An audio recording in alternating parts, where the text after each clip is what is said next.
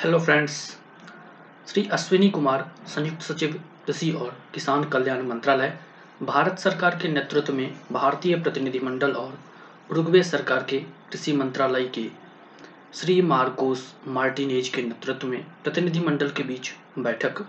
कृषि के क्षेत्र में भारत और उरुग्वे के बीच सहयोग की संभावना तलाशने के लिए नई दिल्ली में दोनों देशों के प्रतिनिधिमंडल की बैठक हुई। उरुग्वे की तरफ़ से कृषि मंत्रालय के श्री मार्कोस मार्टिनेज और राष्ट्रीय कृषि अनुसंधान संस्थान उरुग्वे के gene bank manager Shri Federico Condon, जबकि कृषि और किसान कल्याण मंत्रालय के संयुक्त सचिव अश्विनी कुमार के नेतृत्व में भारतीय प्रतिनिधिमंडल में doctor R C Agrawal DDG शिक्षा आईसीएआर डॉक्टर अशोक कुमार, निदेशक एनबी पीजीआर और डॉक्टर सुनील अर्चक, प्रधान वैज्ञानिक एनबी पीजीआर शामिल थे।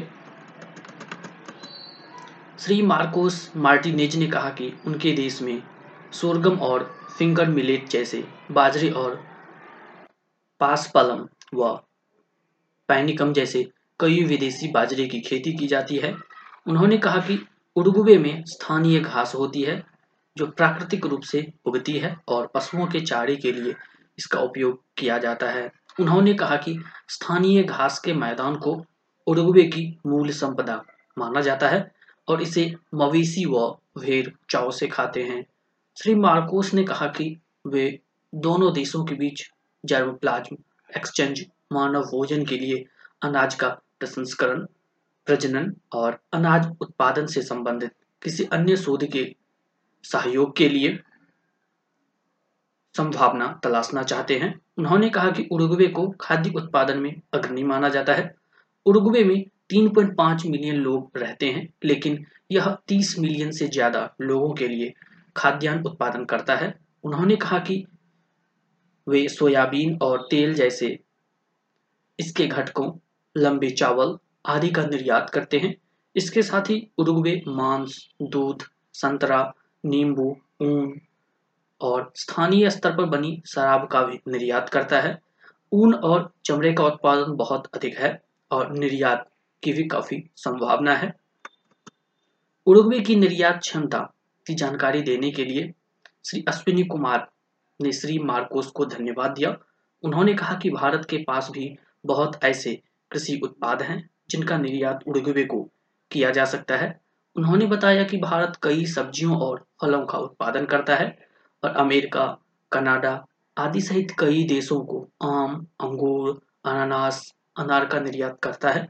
उन्होंने कहा कि भारत यूरोप और उत्तरी अमेरिका को सब्जियों और बासमती चावल का निर्यात भी करता है, जो करीब तीस हज़ार करोड़ का है। उन्होंने बताया कि देश में दस तरह के बाजरे उगाए जाते हैं।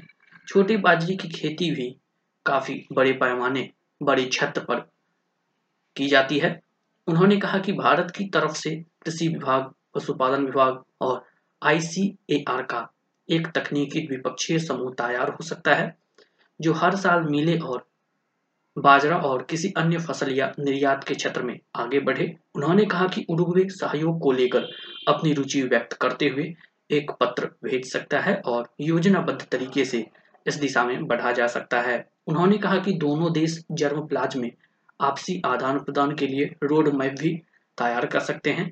दोनों देश विशेषज्ञता का लाभ उठा सकते हैं। उन्होंने कहा कि कृषि के क्षेत्र में भारत और अमेरिका, कनाडा, ऑस्ट्रेलिया, यूरोप संघ के बीच संयुक्त कार्य समूह जे डब्ल्यू जी बना हुआ है और इसी तरह भारत और उरुग्वे और के बीच जे डब्ल्यू जी का गठन किया जा सकता है। जो साल में दो बार, एक बार भारत में और एक बार उरुग्वे में मिल सकता है। उन्होंने कहा कि दोनों देशों के विश्वविद्यालयों के बीच तकनीकी सहयोग भी हो सकता है। भारत में चौहत्तर कृषि विश्वविद्यालय हैं और हमारा देश इस क्षेत्र में बहुत मज़बूत है। उन्होंने देशों के बीच छात्रों के आने जाने का कार्यक्रम भी एक प्रमुख क्षेत्र है, जहाँ दोनों देश सहयोग कर सकते हैं। अनुसंधान और स्नातकोत्तर कार्यक्रमों के लिए उरुग्वे के छात्रों को यहाँ प्रवेश भी मिल सकता है। उरुग्वे के प्रतिनिधि मंडल ने कहा कि यह शानदार विचार है, क्योंकि इससे संबंध और मज़बूत होंगे। श्री अश्विनी कुमार ने कहा कि दोनों देश किसानों के अधिकार और पौधों की किस्मों पर काम कर सकते हैं। भारत में पीपीवीएस आर ए नाम से पौधे की किस्म से संबंधित एक प्राधिकरण है, जो दोनों देशों की ओर से क्षमता निर्माण भी किया जा सकता है। श्री अश्विनी कुमार ने कहा कि उर्गवे दूतावास से द्विपक्षीय समझौते के लिए अपनी रुचि व्यक्त करते हुए एक पत्र भेजा जा सकता है, जिससे हम आगे बढ़ सकें।